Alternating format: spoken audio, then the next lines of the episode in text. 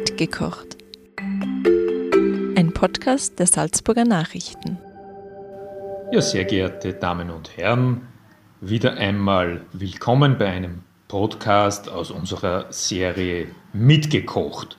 Heute sind wir in einer Höhle, könnte man sagen. Eigentlich sind wir in einer Kaverne und zwar mitten in Salzburg, wo der Bauer Hans seit vielen Jahren schon Gäste bewirtet und zwar indem er mit ihnen gemeinsam kocht, eine Kochschule betreibt und die machen da nicht irgendwas, sondern zwar zentrale Gerichte, an denen schon Millionen von Hausfrauen verzweifelt sind, ebenso viele Hausmänner. Und zwar handelt es sich um den Apfelstrudel und um die Salzburger Nockerl. Die werden hier in Perfektion zubereitet, sagen wir. Ähm, und wir werden den Hans jetzt fragen, was da das Geheimnis ist, damit das auch wirklich gelingt. Also Hans, erstens einmal danke, dass wir mit dir sprechen dürfen.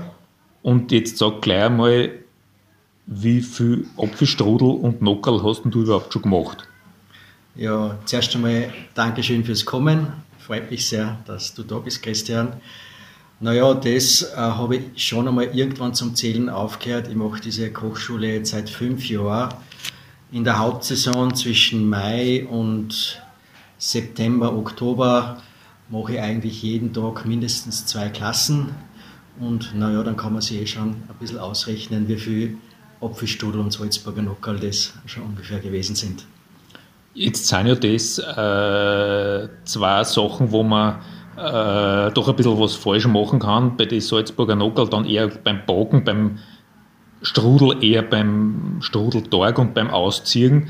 Wie ist denn das bei, bei solchen Stückzahlen, die du da schon in deiner Biografie hinter dir gebracht hast? Wird man da jedes Jahr nur ein bisschen besser oder wird, ist das jetzt schon sozusagen, hat das den totalen Perfektionsgrad schon erreicht oder hängt das, sind die Zutaten jetzt mal ein bisschen anders, dass man sowieso nie so genau sagen kann, wie es wird oder wie, wie, wie ist denn das? Naja, also bei den zwei Sachen ist es eine relativ äh, simple Gerichte, sage ich jetzt einmal, äh, zur Perfektion. Ich bin jetzt einmal kein Perfektionist, also sprich gut genug, das passt schon. Ja. Und das ist auch wichtig eigentlich äh, bei mir in der Kochschule. Ich habe sehr viel Touristen da, die was einfach äh, ein bisschen Abwechslung haben wollen von diesem äh, Touristenalltag, so Sightseeing, äh, umeinander fahren und die wollen einfach mal was machen und die wollen einen Spaß daran haben und darum ist es gar nicht so wichtig, dass ich, also, oder dass meine Gäste da jetzt das perfekte Endprodukt haben. Das äh, steht bei uns nicht im Fokus. Aber passiert da das manchmal, dass die Salzburger Nockerl richtig versaust zum Beispiel?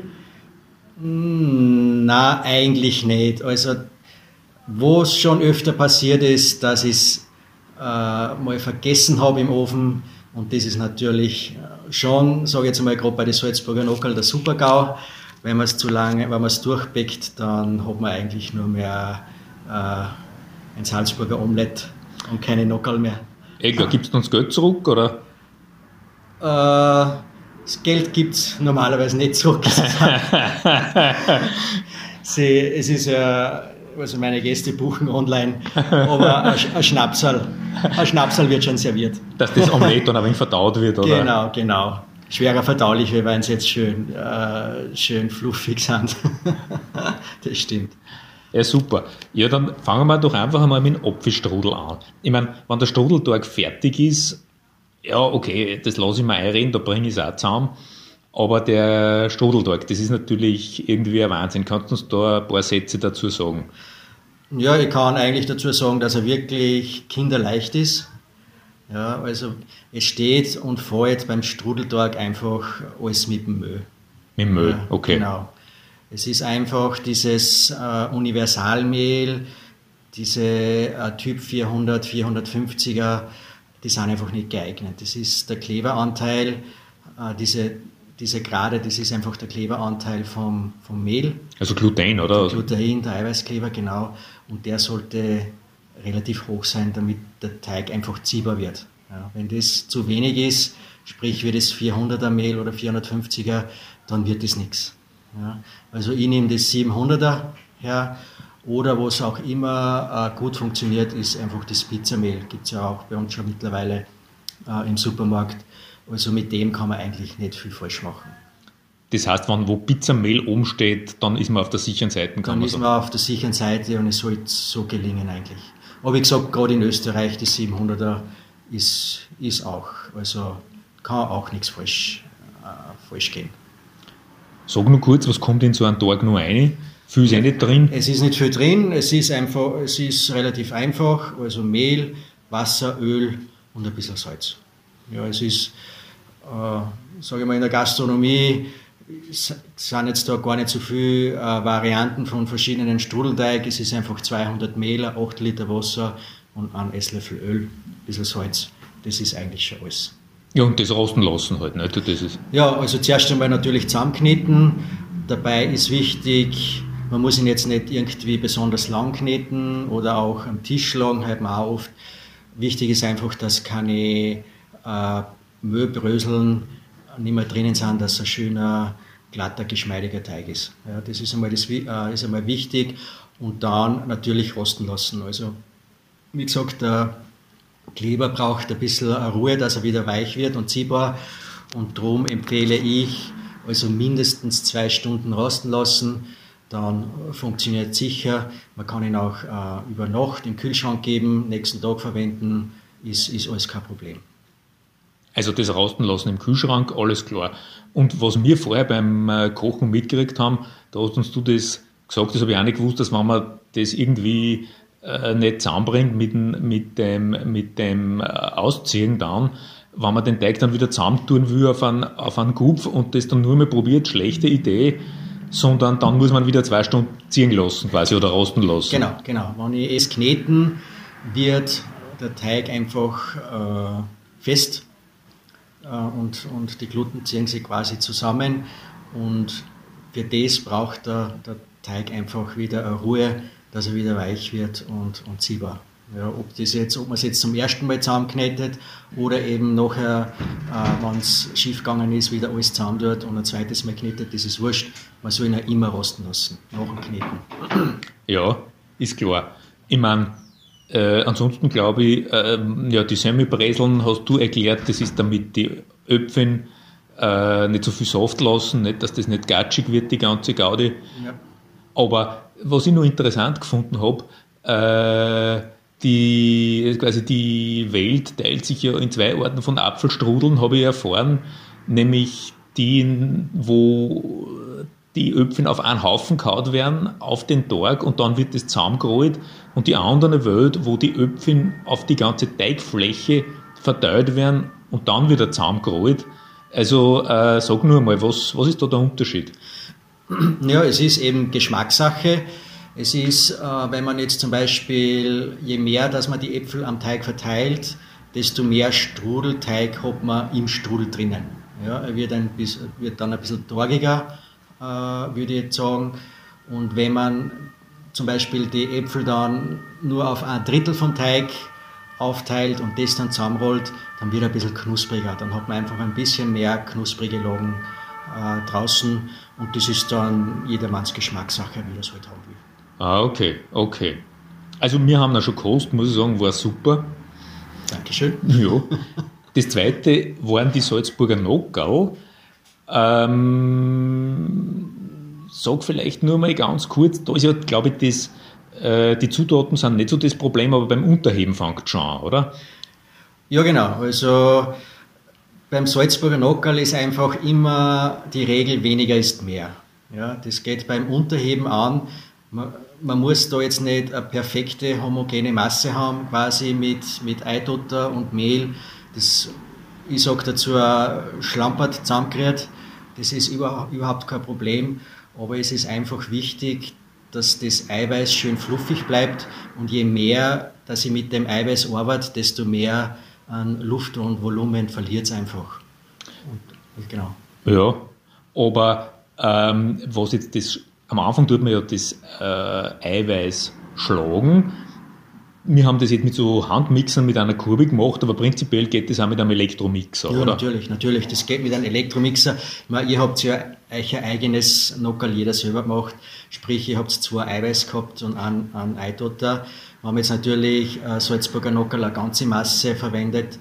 Dann hat man ja sieben Eidotter und dann braucht man eigentlich eine Küchenmaschine dafür schon oder einen Mixer. Also einen elektrischen, das, das geht dann schon relativ schwer mit, mit der Hand, weil es soll ja wirklich schön äh, aufgeschlagen werden, äh, fluffig und steif.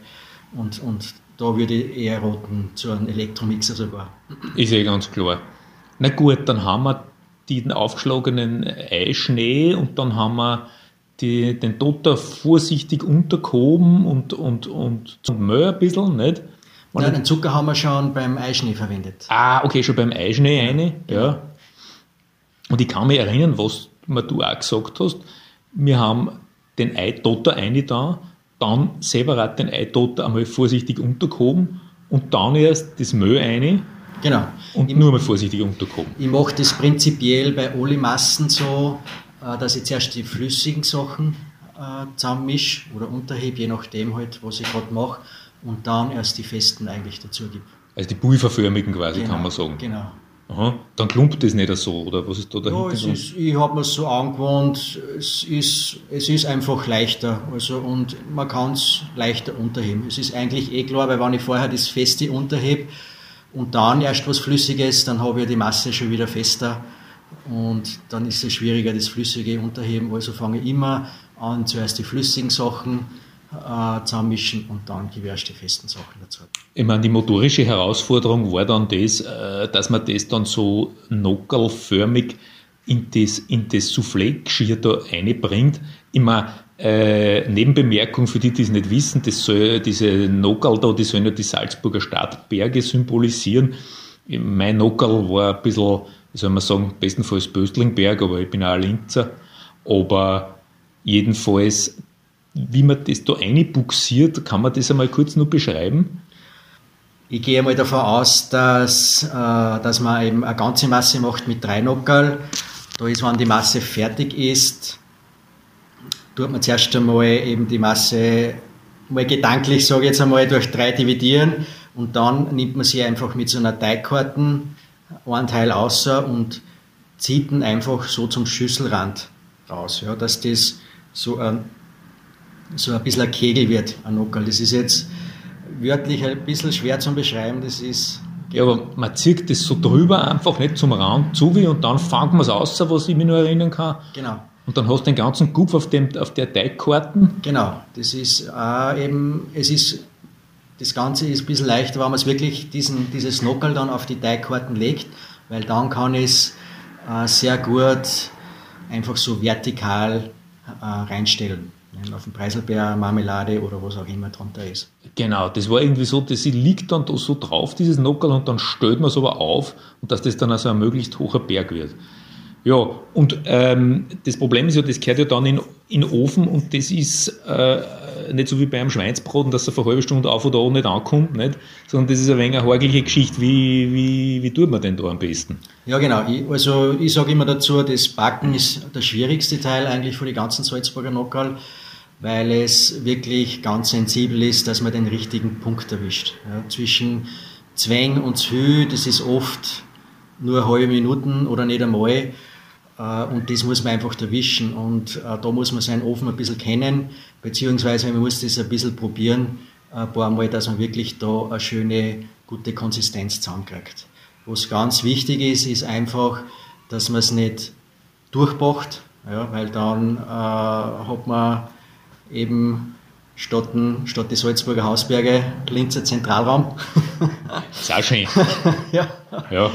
Und äh, das muss man einfach erwischen. Also ich backe meine äh, Nockerl, wenn ich drei in einer Form habe, bei 10 Minuten auf, auf 180 Grad. Das heißt aber noch lange nicht, dass das bei einem anderen Ofen zum Beispiel, das kann Minuten und mehr oder weniger sein, ein bisschen mehr oder weniger Temperatur. Da muss man wirklich, da muss man sich wirklich ein bisschen herantasten, damit man wirklich da die perfekte Konsistenz kriegt. Und das sieht man auch nicht von, von außen so gut, oder? An der Bräune oder so, dass man es beurteilen kann? Nein, oder? das äh, würde ich auch nicht sagen. In Salzburg da gibt es Restaurants, die machen es mehr dunkler. Es gibt Restaurants, die lassen es ganz hell. Also es kommt wirklich nicht auf die Farbe drauf an. Es kommt äh, bei den Salzburger Nockerl kommt es wirklich auf die inneren Werte drauf an, sage ich jetzt einmal, dass das wirklich schön fluffig, äh, fluffig ist und, und nicht zu viel Bochen. Also das ist ganz wichtig. Man darf auch beim Bochen, äh, also einen Ofen muss man sowieso unbedingt vorheizen, man soll beim Backen gar nicht die Tier out, man muss auch gleich servieren, das macht das Ganze schwierig. Ja, das ist klar. Aber eben, was ich gemeint habe, ich kann auch nicht an der Farbe von den Nockerl im Ofen schon sehr gut ablesen, ob schon fertig sind, oder? Das ist gefährlich. Nein, nein an der Farbe, an der Farbe nicht. Ich kann es ich kann's euch sagen, ich kann es dir sagen, wenn es zu viel ist, weil wenn man es einricht, dann ist es zu spät. Ah, okay. Ein kleiner Tipp. Ah, okay, also dann kann man es eigentlich gleich die Gäste ausladen und oder den, den tiefgefrorenen Kuchen außerdurn Genau, aus dem genau. Kühlfach, weil dann Oder vielleicht geht es nur Kaiserschmarrn drauf. ja, Drauf da, aus. ja, ist auch nicht schlecht. wenn man es nur ein bisschen länger drin lässt. Ja.